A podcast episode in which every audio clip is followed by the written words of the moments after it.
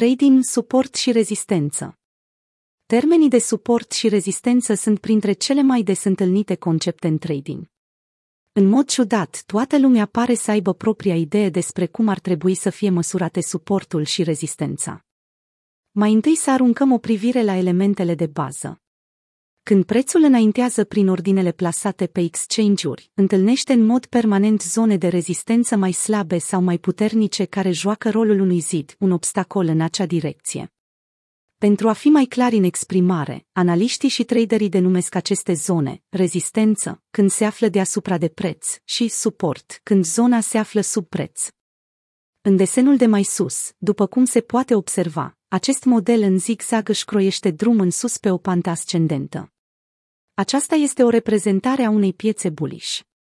Când prețul crește, după care corectează înapoi pe scădere, cel mai înalt punct atins înainte de a retrage este considerat acum rezistența nou formată. Nivelurile de rezistență indică unde va exista un surplus de vânzători atunci când prețul revine iar în acea zonă. După ce prețul continuă să crească din nou, cel mai scăzut punct atins înainte de a începe valul de creștere devine acum un punct de suport nou format. Nivelurile de suport indică unde va fi un surplus de cumpărători dacă prețul mai revine înapoi în acea zonă. Chiar dacă structura pieței are formate tot timpul zone de rezistență și suport, acestea se schimbă într-un mod continuu, pe măsură ce prețul evoluează în modul lui caracteristic, în sus și în jos într-o formațiune de zigzag. Astfel, price action care se întâmplă live și dinamic formează structura piețelor și nivelele cheie.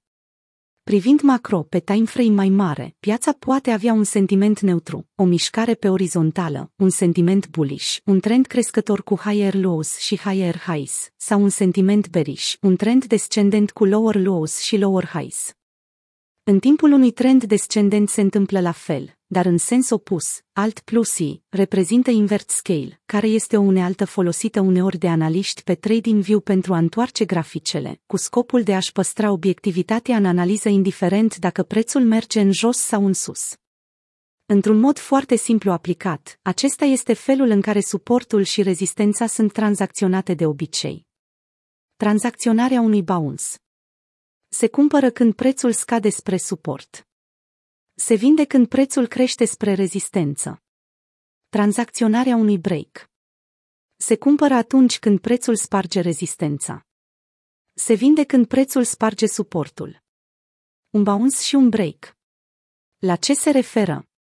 Dacă noțiunile au trezit puțină confuzie, nu trebuie să vă faceți griji deoarece vom explica și aceste concepte într-un mod mai detaliat.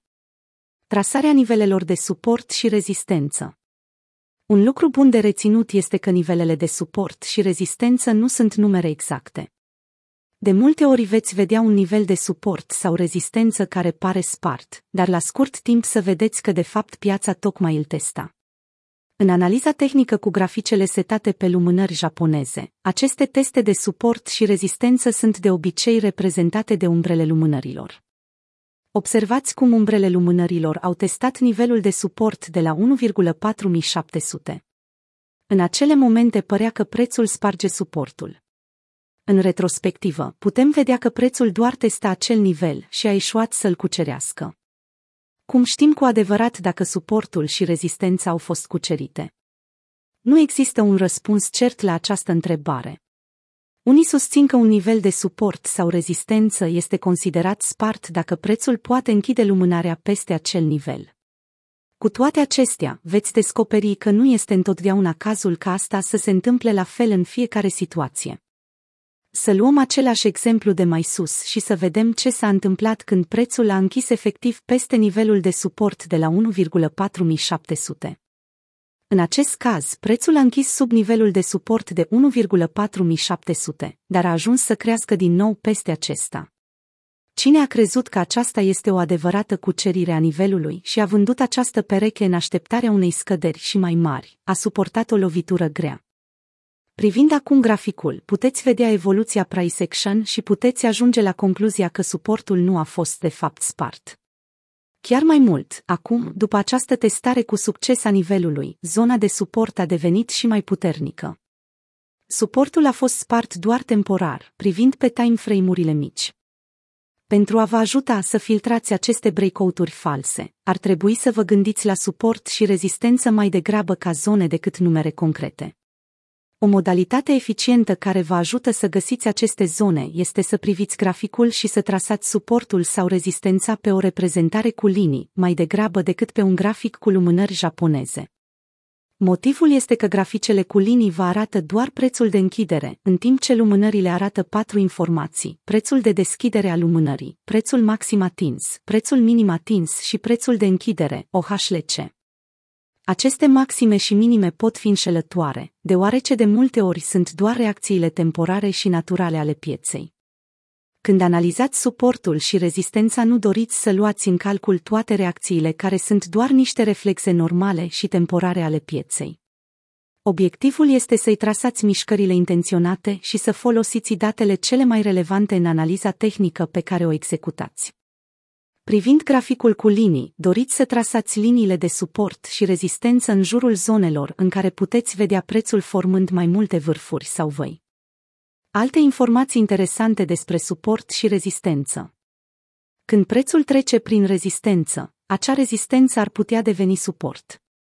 Cu cât prețul testează mai des un nivel de rezistență sau suport fără a-l sparge, cu atât zona de rezistență sau suport este mai puternică, pentru că o remarcă din ce în ce mai mulți participanți la piață. În același timp, ordinele care țin acea zonă sunt consumate din ce în ce mai mult. S-ar putea să cedeze într-un final. Fiecare situație este unică. O idee în plus asupra acestor aspecte o oferă monitorizarea order flow-ului live. Când un nivel de suport sau rezistență este spart, puterea mișcării care urmează în breakout depinde și de cât de strașnic a ținut acel nivel până să fie spart. Cu puțină practică, veți putea identifica cu ușurință pe grafice potențialele zone de suport și rezistență. Citește și ce este Teprut. Ce face noul soft foc al rețelei Bitcoin?